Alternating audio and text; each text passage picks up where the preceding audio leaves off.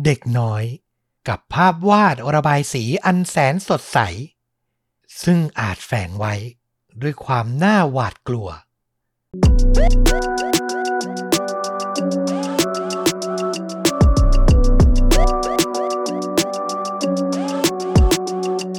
สวัสดีครับ ยินดีต้อนรับเข้าสู่ The A Files พอดแคสต์เล่าเรื่องสั้นลุ้นระทึกหลากหลายหัวข้อ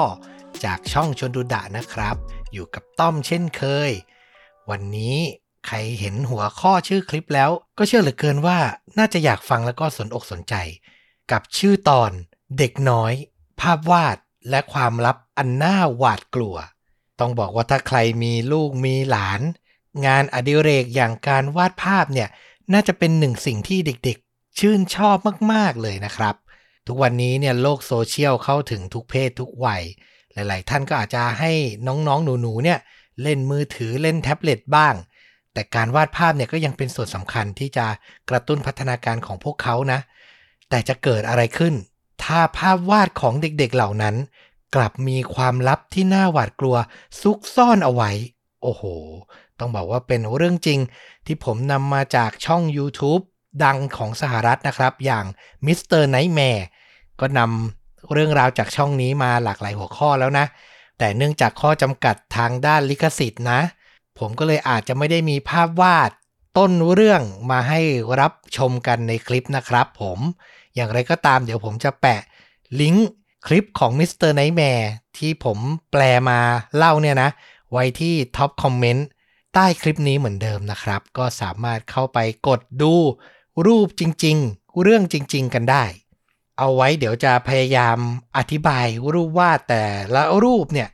ด้วยภาษาพูดให้ได้ชัดเจนมากที่สุดก็แล้วกัน ไม่ให้เป็นการเสียเวลาเริ่มที่เรื่องแรกนะครับ จุดเริ่มต้นของเรื่องราวมันมาจากรูปวาดของเด็กอายุ 6 ขวบคนหนึ่งครับ ซึ่งพ่อและแม่ที่ส่งเรื่องจริงมาที่เพจ Mr. Nightmare เนี่ยเขาก็ไม่ได้ระบุชื่อจริงของลูกมา เพราะฉะนั้นก็จะใช้ชื่อสมมุติว่าน้องเจคก็แล้วกัน เจคเป็นเด็กอายุ 6 ขวบที่ โดยนิสัยแล้วค่อนข้างเงียบครับ แต่เขาเนี่ยมีกิจกรรมที่ชื่นชอบก็คือ เปิดดูช่องการ์ตูนเน็ตเวิร์กดูคลิปการ์ตูนใน YouTube แล้วอีกอย่างที่สำคัญก็คือชอบวาดรูปมากๆ โดยรวมแล้วเจคก็เป็นเด็กที่มีความประพฤติที่ค่อนข้างดี มีพี่น้องคนหนึ่งครับ ซึ่งปัจจุบันนี้อายุประมาณ 2 ขวบ เรื่องราวนี้เนี่ยเกิดในช่วงประมาณเดือนพฤศจิกายนปี 2021 นะครับ อยู่ดีๆ พ่อกับแม่ก็ไปสังเกตเห็น รูปภาพรูปหนึ่งที่เจคเป็นคนวาด มันดูปกติมากๆในตอนแรกครับ ก็คือเขาวาดบ้านตัวเองแบบง่ายๆเนี่ยนะ แล้วก็มีคุณแม่อยู่ในบ้านมองออกมาผ่านหน้าต่างหน้าบ้าน เห็นคุณพ่อครับ ยืนกวาดใบไม้อยู่ แล้วก็มีตัวเด็กชายเจคเนี่ย ถือลูกบอลเหมือนเล่นอยู่บริเวณหน้าบ้าน ถัดมาด้านล่างสุดของภาพก็จะเป็นถนนเนาะ แล้วก็มีรถยนต์เนี่ยวิ่งไปมาสองสำคัญ เจคก็จะวาดให้เห็นคนขับ ที่มีหน้าตายิ้มแย้ม คือมันเป็นภาพที่ปกติมากๆ เหมือนเด็กคนหนึ่งวาดภาพบ้านตัวเอง พ่อและแม่ของเจคก็ไม่ได้รู้สึกอะไร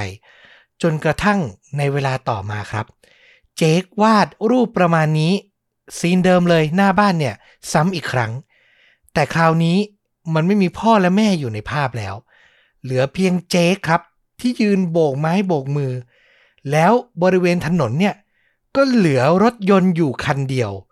แล้วในรถคันนั้น ก็มีชายคนขับรถนั่งส่งยิ้มอยู่ คือพ่อและแม่สงสัยแล้วว่าอ้าว ก็วาดไปแล้วนี่รูปหน้าบ้าน แล้ววาดซ้ำทำไม แล้วพ่อแม่หายไปไหน จับใจความไม่ได้ก็เลยตัดสินใจถามลูกชายว่า รูปนี้เนี่ยมันหมายถึงอะไร เจคก็เลยเล่าให้ฟังว่า ชายที่อยู่ในรถสีเทาที่เขาวาดเนี่ย โบกไม้โบกมือส่งยิ้มให้เขามาตลอดเลย คือทุกครั้งที่เขาออกไปหน้าบ้าน จะเจอชายนั่งอยู่ในรถคนนี้ ส่งยิ้มโบกมือมาเสมอ แล้วที่สำคัญเป็นชายแปลกหน้าไม่ได้อยู่ในย่านนั้น แล้วเจคไม่รู้จักมาก่อนเลย เชื่อเหลือเกินว่าพ่อและแม่ถ้าใครมีลูกเล็กๆ แล้วลูกมาเล่าว่าเกิดเหตุการณ์อย่างนี้ขึ้น ต่างก็ต้องกลัวทุกคนเนาะจะมาทำอะไรลูกฉันหรือเปล่า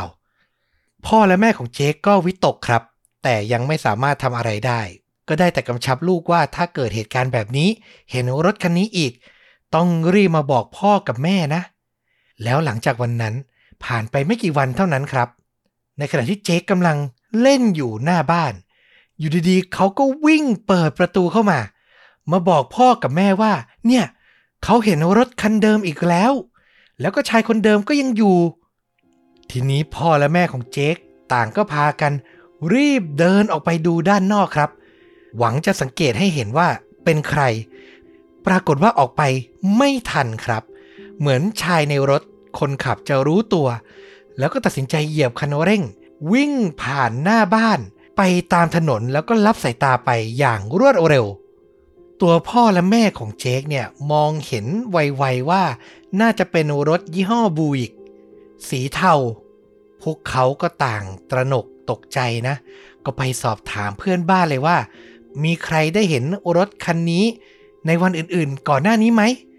ปรากฏว่าเหล่าเพื่อนบ้านไม่มีใครสังเกตเห็นรถคันนี้ หรือคนในรถเลยแม้แต่น้อย แต่แน่นอนว่าพอเห็นด้วยตาตัวเองแล้ว ก็ตั้งมั่นเลยว่าจากนี้ต้องระมัดระวังครับ พ่อและแม่ก็ไม่อนุญาตให้เจคออกไปเล่นหน้าบ้านเพียงลำพังเลยนะ ตั้งแต่เห็นโนรถในวันนั้น อย่างไรก็ตาม เวลาผ่านไป อีกหลายวัน สุดท้ายแล้วรถคันนั้นก็ไม่มีทีท่าว่าจะกลับมาแต่อย่างใด พ่อและแม่ของเจคก็เบาใจลงไปเปลาะหนึ่งห้ามลูกได้ไม่นานนะเนาะสุดท้ายก็ตัดสินใจอนุญาตให้เจคออกมาเล่น หน้าบ้านอีกครั้ง แต่ครั้งนี้ไม่ต้องรอนานแต่อย่างใดเลยครับ ผ่านไปวันเดียวเท่านั้น เจก็วิ่งหน้าตาตื่นเข้ามาอีกแล้ว แล้วก็มาบอกคุณพ่อว่า ชายคนเดิมปรากฏตัว รถคันเดิม แล้วคราวนี้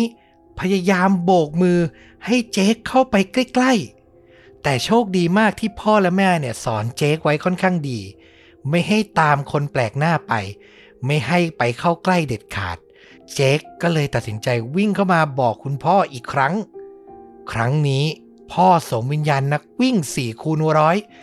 วิ่งออกไปให้เร็วที่สุดเท่าที่จะทำได้ แต่แล้วทุกอย่างก็เหมือนเดิม คือเจ้าของรถรู้ตัวแล้วก็ขับหนีไปอีกครั้งหนึ่ง ผู้เป็นพ่อไม่ยอมแพ้ครับ วิ่งกลับมาคว้ากุญแจ ไขประตูเปิดรถตัวเองหวังจะขับตามไป แต่นั่นแหละมันใช้เวลามากไป คนร้ายหนีไปไกลแล้ว ขับตามไปเลี้ยวซ้ายเลี้ยวขวาตามถนนแถวบ้าน ก็ไม่เห็นรถยนต์คันต้องสงสัย สุดท้ายสิ่งที่พ่อและแม่จะทำได้ก็คือ สั่งห้ามเจคออกไปเล่นนอกบ้านอีกครั้งหนึ่ง เกือบตลอดทั้งสัปดาห์นั้น ครอบครัวก็ตกอยู่ในความหวาดกลัว จนกระทั่งค่ำคืนหนึ่ง เรื่องราวก็มาถึงบทสรุปครับ มันเป็นคืนที่คุณพ่อของเจคเนี่ยนำขยะออกไปทิ้งที่ถังขยะหน้าบ้าน ระหว่างที่กำลังจัดการขยะอยู่นั้น สายตาของคุณพ่อ ก็เหลือไปเห็นรถคันหนึ่ง จอดซุ่มอยู่บริเวณถนนฝั่งตรงข้ามบ้าน สังเกตไม่นานผู้เป็นพ่อก็รู้ทันที นี่มันรถบูอีกสีเทาคันเดิมนี่นา ครั้งนี้เขาจะไม่พลาดอีกแล้ว พ่อของเจคค่อยๆ หยิบโทรศัพท์มือถือที่พกติดตัวมาขึ้น กดบันทึกวิดีโอครับ จากนั้นก็ค่อยๆ เดินเข้าไปใกล้ รถบูอีกสีเทา ก้าวเข้าไป ก้าวเข้าไป ใกล้จะอ้อมไปด้านหลังรถ จะเห็นป้ายทะเบียนอยู่แล้ว แต่เจ้าของรถรู้ตัวซะก่อน เขาตัดสินใจสตาร์ทเครื่องแล้วก็ขับหนีไปทันที พ่อของเจควิ่งตามสุดฝีเท้า พยายามถ่ายคลิปป้ายทะเบียนหลังรถให้ได้ แต่สุดท้ายก็ถ่ายไม่สำเร็จครับ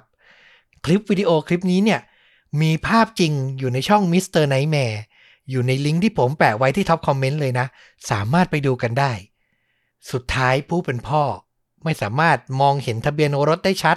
ก็พยายามอีก ไปเดินถามเพื่อนบ้านทั้งหมดเลยว่า มีใครติดกล้องวงจรปิดไว้หน้ารถ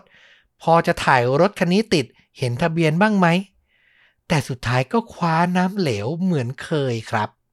คือถึงตรงนี้เนี่ยเหตุการณ์มันยิ่งน่ากลัวไปใหญ่ มันไม่ใช่ว่าโผล่มาตอนกลางวันมาโบกไม้โบกมือกวักมือเรียกเด็กๆแล้ว แต่มันมีการมาแอบซุ่มดูตอนกลางคืนอีกด้วย มันไม่ใช่แค่เจคแล้วที่จะไม่ปลอดภัย แต่เด็กทั้งย่านเลย ที่ตกอยู่ในอันตรายมากๆเนาะพ่อและแม่ของเจคก็เลยตัดสินใจแจ้งความ แต่นั่นแหละครับ มีคลิปวิดีโอก็จริง แต่ไม่มีป้ายทะเบียนที่เห็นได้ชัดตำรวจก็ไม่สามารถใช้เป็นเบาะแสติดตาม คนร้ายตัวจริงมาได้ เรื่องราวครั้งนี้จบลงตรงที่หลังจากนั้น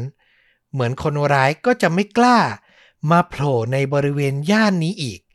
คือรู้แล้วล่ะเนอะว่าพ่อและแม่ของเด็กของเจคเนี่ย รู้ตัวแล้วนะ ระมัดระวังมากขึ้นแล้วนะ ก็เลยไม่กล้ามาอีก อย่างที่ผมบอกครับ เหตุการณ์เกิดขึ้นในช่วงเดือนพฤศจิกายน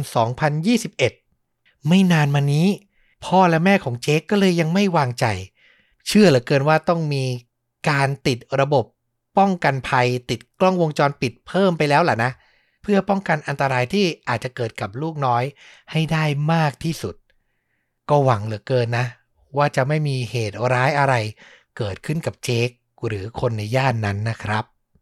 และนี่ก็คือเรื่องจริงเรื่องแรก ที่จุดเริ่มต้นมาจากรูปวาดที่ดูธรรมดามากๆ ของเด็กน้อยคนหนึ่ง เนี่ยแหละมันเป็นข้อคิดสำคัญเลยนะ ว่าพ่อและแม่เนี่ย บางทีอย่ามองว่าสิ่งที่เด็กถ่ายทอดออกมา จะเป็นรูปวาดจะเป็นคำบอกเล่า มันจะเป็นเรื่องไร้สาระเป็นจินตนาการไปทั้งหมด จริง ๆ มันอาจจะสอดแทรกความจริง สอดแทรกสิ่งที่ควรระวัง รอบๆตัวเด็กเอาไว้ก็ได้นะครับ อันนี้ก็อยากจะให้พ่อและแม่รวมถึง ผู้ที่มีลูกหลานอยู่ในบ้านเนี่ย ฟังเด็กเยอะๆ แล้วก็ระมัดระวังภัยให้เขาเยอะๆ ด้วยแล้วกัน เอาล่ะ มาฟังเรื่องที่สองกันต่อนะครับ เปลี่ยนอารมณ์นิดหนึ่ง ครั้งนี้ไม่ใช่รูปวาด เตือนภัยเตือนอันตรายที่จะเข้ามาสู่เด็กน้อยแล้ว แต่เป็นรูปวาดที่บอกถึงสภาพจิตใจ ที่ค่อนข้างน่าเป็นห่วงมากทีเดียว เจ้าของเรื่องราวมีชื่อว่าคุณเจเรมี่ครับ เป็นคุณพ่อของลูกชายสามคน ด้วยความที่เขากับภรรยาทำงานนอกบ้าน หลาย ๆ ครั้งครับ คุณเจเรมี่ก็จะให้คุณแม่ ก็คือผู้เป็นย่าของเด็ก ๆ นะ ที่มีชื่อว่าแคลร์มาพักที่บ้าน แล้วก็มาช่วยดูแลหลาน ๆ ซึ่งคุณเจเรมี่ก็บอกว่าคุณแม่ของเขาเนี่ยค่อนข้างมีความเข้มงวด จะเรียกว่าดุก็ว่าได้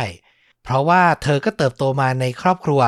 ที่ค่อนข้างเข้มงวด แล้วก็เจ้าระเบียบพอสมควร โดยลูกชายของเจเรมี่ทั้ง 3 คนเนี่ยมีอยู่คนหนึ่งครับ ไม่ระบุแน่ชัดนะ ว่าเป็นคนโตหรือคนกลาง มีชื่อว่าทอม ในตอนที่เกิดเหตุเนี่ยเขาอายุ 7 ขวบครับ แล้วถือว่าเป็น trouble maker เลย คือเป็นตัวป่วนเป็นผู้ก่อปัญหามากที่สุดในบ้าน แล้วก็มักจะโดนคุณย่าอย่างแคลร์เนี่ย ดุอยู่เสมอ แล้ววันหนึ่ง ในขณะที่เจเรมี่กับภรรยา ผู้เป็นพ่อและแม่ของเด็กๆเนี่ยนะทำธุระอยู่นอกบ้าน ทิ้งให้แคลร์เนี่ยดูหลานๆอยู่ ก็เกิดเรื่องขึ้นครับ คือทอมเนี่ยเปิดตู้เย็นแล้วเจอไอศครีม เหลืออยู่แท่งเดียว น้องชายของเขาเป็นเด็กคนเล็กของบ้านเนี่ยก็อยากจะกินเนาะก็เกิดการยื้อยุดฉุดกระชากกัน สุดท้ายทอมไม่ยอมครับ ไม่เสียสละให้น้อง ตีน้องไป เสียงดังลั่นเลยจนน้องเนี่ยร้องไห้ คุณย่าอย่างแคลร์ได้ยินเสียงหลานคนเล็กร้อง ก็เดินเข้ามาดูว่าเกิดอะไรขึ้น แล้วพอรู้เรื่องว่าโอ้โห พี่ชายอย่างทอมเนี่ย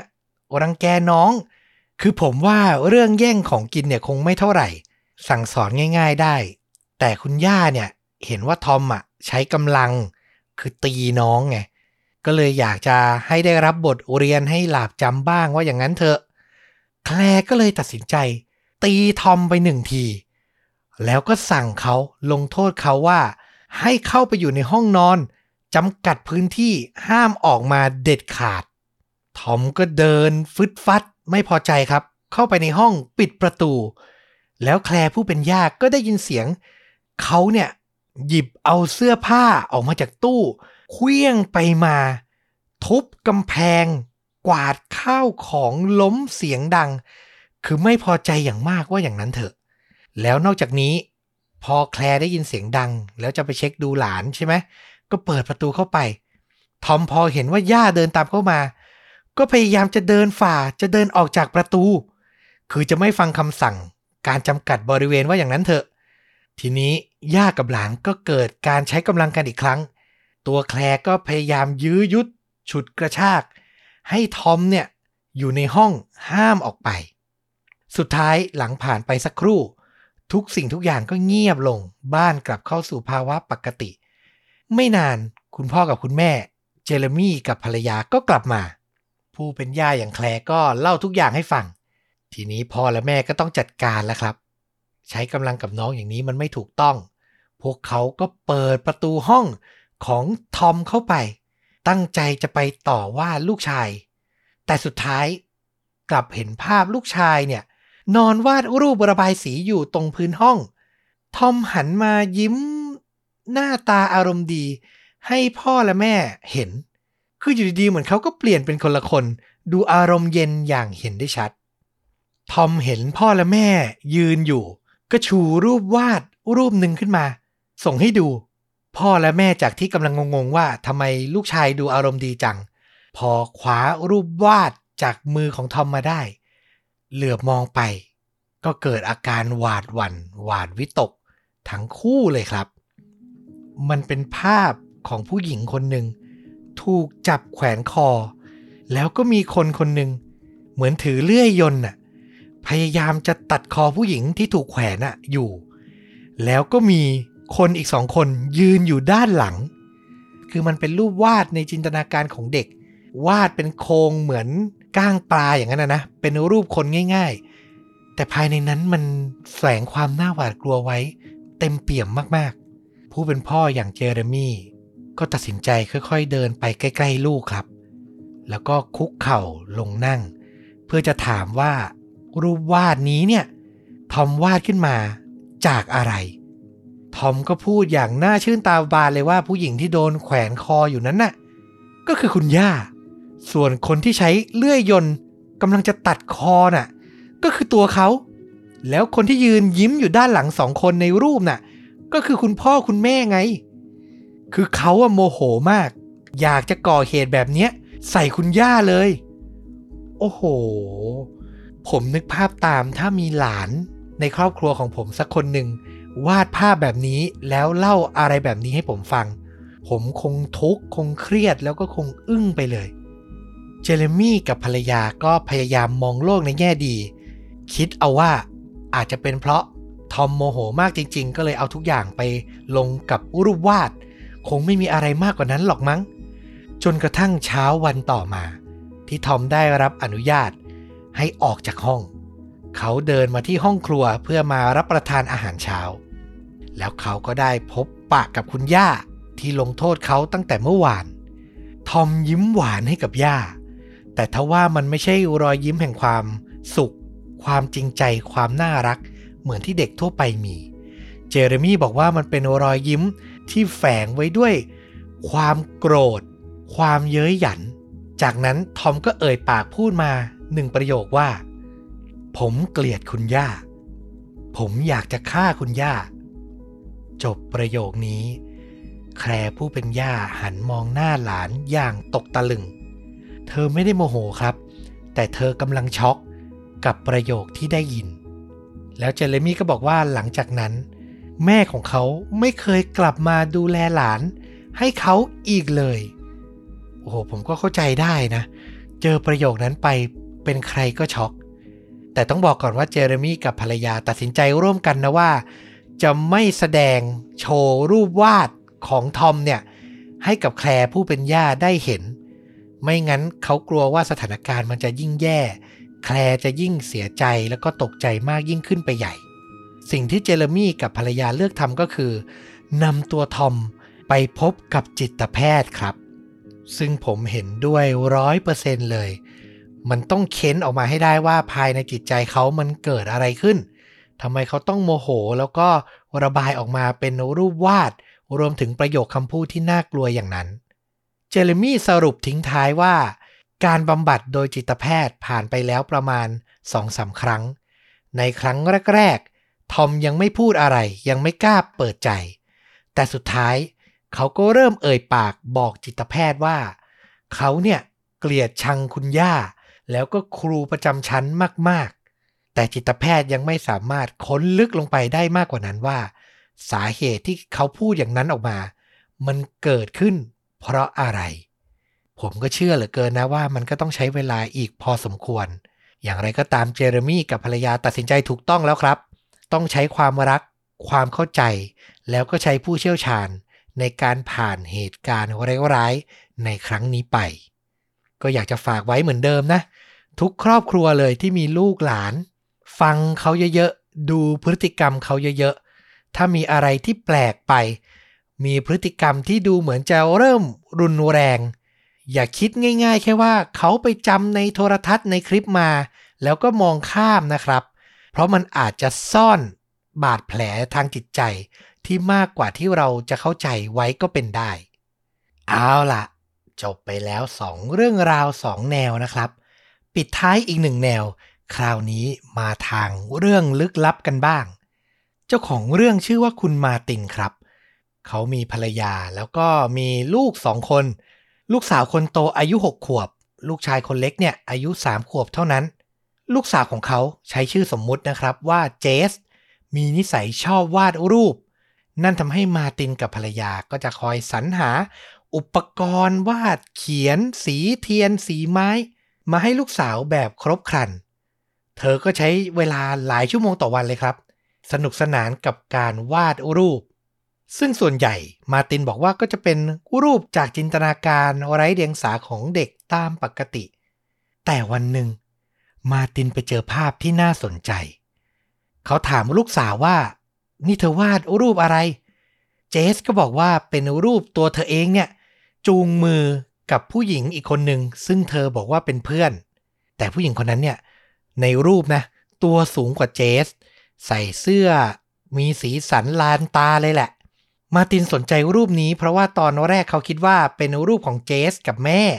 แต่แม่ของเจสภรรยาของเขาเนี่ย ผมสีบลอนด์แต่ในรูปผู้หญิงคนนั้นเนี่ย ผมสีน้ำตาลเข้ม เขาก็เลยสนใจขึ้นมา ทีนี้ก็เลยถามลูกสาวต่อว่า เพื่อนคนนี้ที่ลูกวาดเนี่ย ชื่อว่าอะไร เจสก็ตอบพ่อกลับไปว่าลูเซีย ชื่อชื่อนี้ทำให้มาตินหันมามองหน้าลูกสาว ควับเลยครับ เจสเล่าต่อทันทีว่าลูเซียมักจะมาเยี่ยมเธอที่บ้านนี่แหละนะ ระหว่างที่เธอวาดภาพอยู่ แล้วส่วนใหญ่ก็มักจะมาในช่วงเวลายามค่ำคืน มาตินฟังดังนั้น ก็ถือภาพวาดภาพนี้ ไปคุยกับภรรยาทันที ภรรยามองแว็บแรกก็บอกว่า เป็นเพื่อนในจินตนาการของลูกหรือเปล่า คือเด็กในวัยนี้ก็มักจะมีเพื่อนในจินตนาการไว้คุยเล่นอะไรอย่างนั้นนะครับ แต่พอมาตินบอกภรรยาว่า ลูกบอกว่าผู้หญิงในภาพชื่อลูเซีย ภรรยาของมาติน ก็ตื่นตระหนกขึ้นมาทันที เพราะลูเซียเนี่ยเป็นชื่อของน้องสาวที่เสียชีวิตไปแล้วของเธอ ลูเซียเสียชีวิตก่อนที่เธอ จะให้กำเนิดเจสซะอีก ทีนี้พอพ่อแม่ใจไม่ดี ก็เลยไปคุยกับเจสกับลูกสาวอีกครั้ง แล้วก็บอกเจสว่า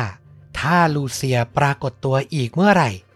ลูกช่วยวาดภาพของเธออีกครั้งได้ไหม เจสก็มองพ่อแม่แบบไร้เดียงสาแบบไม่ได้รู้สึกอะไรครับ ก็พยักหน้าตอบตกลง หลังจากนั้นผ่านมาอีกหลายคืน มาตินกับภรรยาก็ตัดสินใจ แง้มประตูห้องนอนของลูกสาวไว้ ตลอดเวลา คือไม่ว่าพวกเขาจะอยู่ส่วนไหนของบ้าน ก็อยากจะได้ยินเสียงลูกว่า จะคุยกับเพื่อนปริศนาคนนี้อีกเมื่อไหร่ ถ้าได้ยินเสียงคุยเมื่อไหร่ จะรีบวิ่งมาแอบฟัง มาดูพฤติกรรมของเจสทันทีว่าอย่างนั้นเถอะ แล้วในที่สุดค่ำคืนหนึ่ง ระหว่างที่ทั้งคู่เนี่ยอยู่ในห้องครัว มาตินก็ได้ยินเสียงลูกสาว พูดคุยอยู่กับใครบางคน ได้ยินแว่วๆเป็นประโยคมาว่า พ่อและแม่อยากให้ฉันวาดรูปของเธออีกอะ่ะ เธอจะว่ายังไง มาตินตัดสินใจจับมือภรรยา แล้วค่อยๆย่อง เดินเข้าไปอยู่บริเวณหน้าห้อง เงี่ยหูฟังเจส เห็นได้ชัดเลยว่า เธอกำลังพูดคุยตอบโต้กับใครบางคนอยู่ ที่น่ากลัวคือในห้อง นอกจากเจสแล้ว มันไม่มีใครอยู่เลยครับ สุดท้ายมาตินตัดสินใจ ค่อยๆเดินย่างเข้าไปในห้อง แล้วก็เอ่ยปากถามลูกสาวว่า เจส ลูกกำลังคุยกับลูเซียอยู่ใช่ไหม เจสหันมามองหน้าพ่อ แล้วพยักหน้า บรรยากาศอันแสนน่าหวาดกลัวปะทุขึ้นอีกครั้ง มาตินถามลูกต่อว่า ตอนนี้ลูเซียอยู่ในห้องใช่ไหม แล้วเธออยู่ที่ไหน เจสไม่พูดอะไร แต่เหลือบมองไปที่บริเวณมุมห้องมุมหนึ่ง แล้วก็ยกมือ ชี้นิ้วไป เหมือนจะบอกว่า ลูเซียยืนอยู่มุมนั้นไงพ่อ มาตินและภรรยามองตามไป พวกเขาไม่เห็นอะไร แต่ความรู้สึก หวาดกลัวและไม่สบายใจ ทวีความรุนแรงขึ้นเรื่อยๆ พวกเขาอึดอัดมาก ผู้เป็นแม่พูดเบาๆกับเจส บอกเจสว่า ลูกวาดภาพลูเซียที่ลูกเห็นตอนนี้ ให้แม่ดูได้ไหม เดี๋ยวแม่กลับมาดูนะ เจสพยักหน้า ส่วนผู้เป็นพ่อและแม่ เดินออกไปอยู่หน้าห้อง ทั้งสองมองหน้ากันด้วยอารมณ์กระวนกระวายใจ คำถามในหัวเต็มไปหมด ในที่สุดเจสก็เอ่ยปากเรียกแม่ เพื่อจะให้เข้าไปดูภาพวาด และภาพนี้ก็ยืนยันคำตอบของทุกคำถาม มันเป็นภาพของผู้หญิงคนเดิม กับภาพก่อนหน้านี้เลยครับ ที่เจสเนี่ยจูงมือด้วย แต่เสื้อผ้าของผู้หญิงคนนี้เปลี่ยนไป เป็นสีขาวทั้งหมดเลย ทั้งกระโปรงและเสื้อ รวมถึง ยังมีตำหนิสำคัญบนใบหน้า คือมีไฝอยู่เหนือปากด้านขวา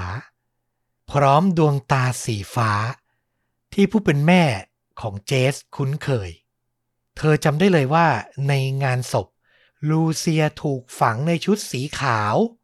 แล้วเธอเนี่ยก็เป็นหญิงสาวที่มีดวงตาสีฟ้า รวมถึงมีไฝอยู่เหนือริมฝีปากด้านขวา อย่างที่เจสวาดมาเป๊ะ เป๊ะเลย ย้ำอีกทีนะครับว่าเจสไม่เคยเห็นหน้าลูเซียมาก่อน ลูเซียเสียชีวิตไปก่อนนานมากๆแล้ว แล้วตัวลูเซียกับแม่ของเจส ก็ไม่ได้สนิทสนมกันมากอะไร ไม่มีรูปครอบครัวเครือญาติ อยู่ในบ้านหลังนั้นแม้แต่น้อย และแม้ลูเซียจะเพียงมาพูดคุย ไม่ได้ทำอันตรายใด ๆ ต่อเจส แต่สุดท้ายมาตินและภรรยาก็ขอร้องลูกสาวว่า อย่าพูดคุยอะไรกับลูเซียอีกเลย นอกจากนี้เขายังเชิญนักบวชบาทหลวง ผมก็ไม่ทราบแน่ชัดนะว่า ครอบครัวนี้นับถือศาสนาประมาณไหน แต่มีการทำพิธี ส่งวิญญาณให้ไปสู่สุขติ แล้วหลังจากนั้นมาตินก็ให้บทสรุปว่า ไม่เคยเห็นเจส พูดคุยกับลูเซีย หรือพูดคุยกับใครที่มองไม่เห็นอีกเลยนับจากนั้น ต้องบอกว่าเป็นเรื่องเขย่าวขวัญที่พ่อและแม่เจอแบบไม่คาดคิด แต่ถ้าให้เลือกทั้งสามเรื่องนี้นะ ผมว่าเรื่องนี้สบายใจได้มากสุด ภัยจากวิญญาณจากสิ่งที่อธิบายไม่ได้ ก็ไม่น่ากลัวเท่าภัยจากผู้คนจริง ๆ หรือภัยในจิตใจ ภัยแบบนั้นเนี่ยส่งผลในระยะยาวได้มากกว่านะครับ เอาละก็ครบถ้วนกันไปกับ 3 เรื่องราว ภาพวาดน่าหวาดกลัว ฝีมือเด็กน้อยในวันนี้ ให้เครดิตอีกทีขอบคุณเรื่องราวจากช่อง Mr. Nightmareใครสนใจก็ดูได้ที่ท็อปคอมเมนต์นะครับ เดี๋ยวจะแปะลิงก์ไว้ให้ ฟังเพลินๆฝึกภาษาอังกฤษ เปิดคำบรรยายไปด้วย ผมว่าน่าสนใจมากทีเดียว แต่ถ้าใครชื่นชอบการถ่ายทอดในสไตล์ของชนดูดะ ก็กลับมาพบกันได้อีกในตอนต่อๆไป สนับสนุนเราได้เหมือนเดิมครับ ด้วยการกดปุ่ม Super Thanks ใกล้ๆปุ่มกดไลค์กด Subscribe ใน YouTube ส่งรายได้ ให้เรามีแรงทำช่องไปได้นานๆ หรือจะสมัครสมาชิกช่อง สนับสนุนเราเป็นรายเดือนก็ได้เช่นเดียวกัน ปิดท้ายอีกนิดนึง ขอบพระคุณทุกท่านมาก ๆ ที่ร่วมสนุกในกิจกรรม ชิงกระเป๋าที่ระลึกจากชวนดูดะนะครับ ตอนนี้ก็ได้รายชื่อผู้โชคดีครบ 10 ท่านแล้ว เดี๋ยวก็จะทยอยจัดส่งของรางวัลให้ ส่วนใครที่อยากสั่งซื้อกระเป๋าก็อดใจรออีกนิดนะครับ เดี๋ยวกำหนดการทั้งหมดจะประกาศให้ทราบในอีกไม่นาน สมาชิกช่องก็จะมีสิทธิ์ได้ซื้อก่อนล่วงหน้า 1 วัน แล้วกลับมาพบกันได้ใหม่ ในตอนต่อๆไป วันนี้ลาไปก่อน สวัสดีครับ